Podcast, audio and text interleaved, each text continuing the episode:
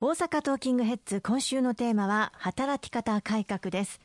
すでにスタートしました働き方改革関連法。労働基準法の改正などが含まれているために本当に大きな議論になりました。改めて石川さん現代において働き方を改革する必要があったのはなぜでしょうか？やっぱりこの日本において、まあ、これまでは新卒一括採用、そして終身雇用、定年まで働くということがまあ一般的だったんですけど、今の社会は働き方も非常に多様化しています。はい、でそれぞれの希望、それを叶える社会を作っていくということ、またニーズに応えていくということを考えたときに、これまでのまあ雇用環境をやはり大きく抜本的に改革をしていかなければ、あのいけないということがまあ根底にあったと思うんですよね。でその上で、まあ、これまで日本はともすると、まあ、働きすぎ、残業時間ばかりが増えて、で、生産的でない、残業だけやって、でも稼ぐ力になっていないというようなこともありました。また、あの、少子化が進んでいる一つの要因として、やはり結婚しても仕事が忙しすぎて、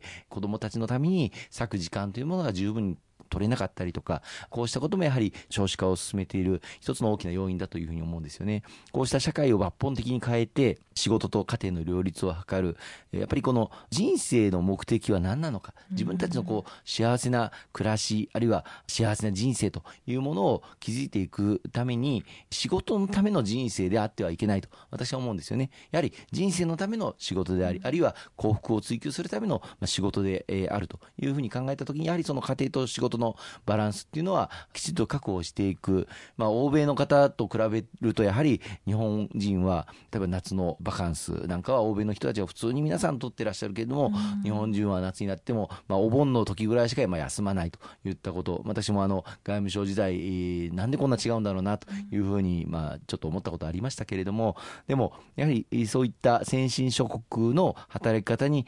少しでも近づけていかないとこれから海外の方々も多く日本に来られることになると思いますけれどもその日本で働きたいと思っていただけない、うん、そういう社会にしてはいけないと思うんですよね。欧米の国と比べても日本は本当に働きやすい国だなと、うん、そうやって思っていただけるそういう社会にしていくことが、まあ、急務だったんだと思います。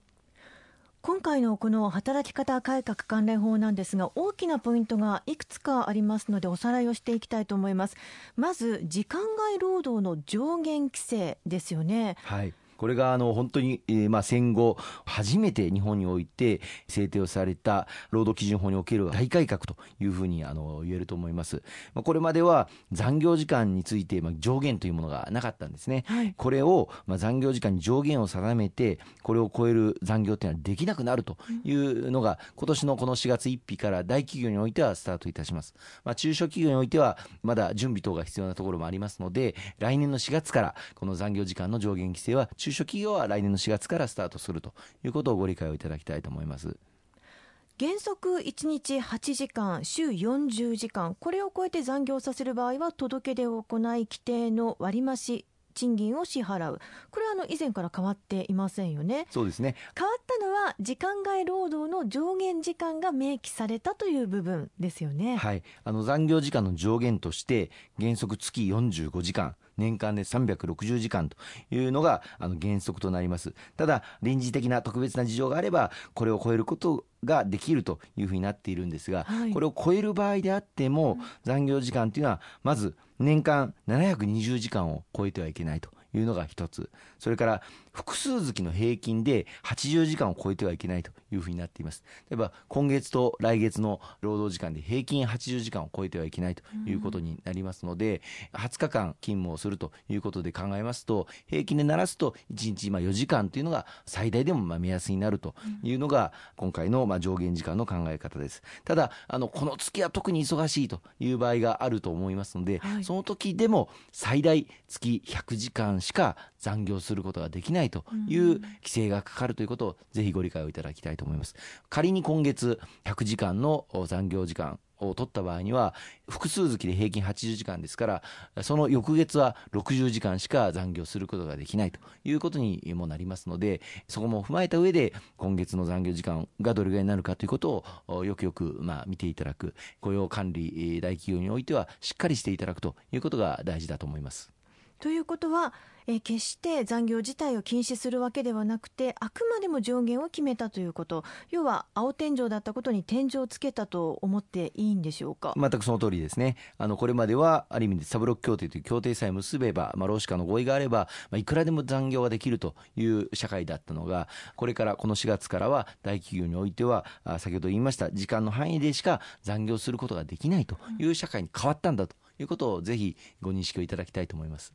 例えばあの時間外労働の上限規制の適用が猶予されたり除外される業種や業務もありますよね、まあ、あの多くは中小企業の方となると思いますのでこの1年でぜひ理解を深めていきたいところですね,、えっとですねあの自動車運転業務とかあるいは建設事業については、5年間の、まあ、猶予期間を置こうということになっています、うん、ですから、まあ、この5年間の間にあの各業界の働き方改革を進めていただこうと。ただあのトラックとかあるいはタクシーとかこういう運転業務につきましては適用後の上限時間というのは年間960時間ということになります。またあの建設事業においてはこれも5年間の猶予期間を置くんですが復旧復興の事業とか災害時とか、まあ、こういったことについては先ほど言いました平均80時間1ヶ月100時間というのは要件は適用せずやはり復旧復興を全力で行っていくためにお力をいただきたいということで適用除外になっている、まあ、こういったことも例外としてあるということをご認識をいただきたいと思います。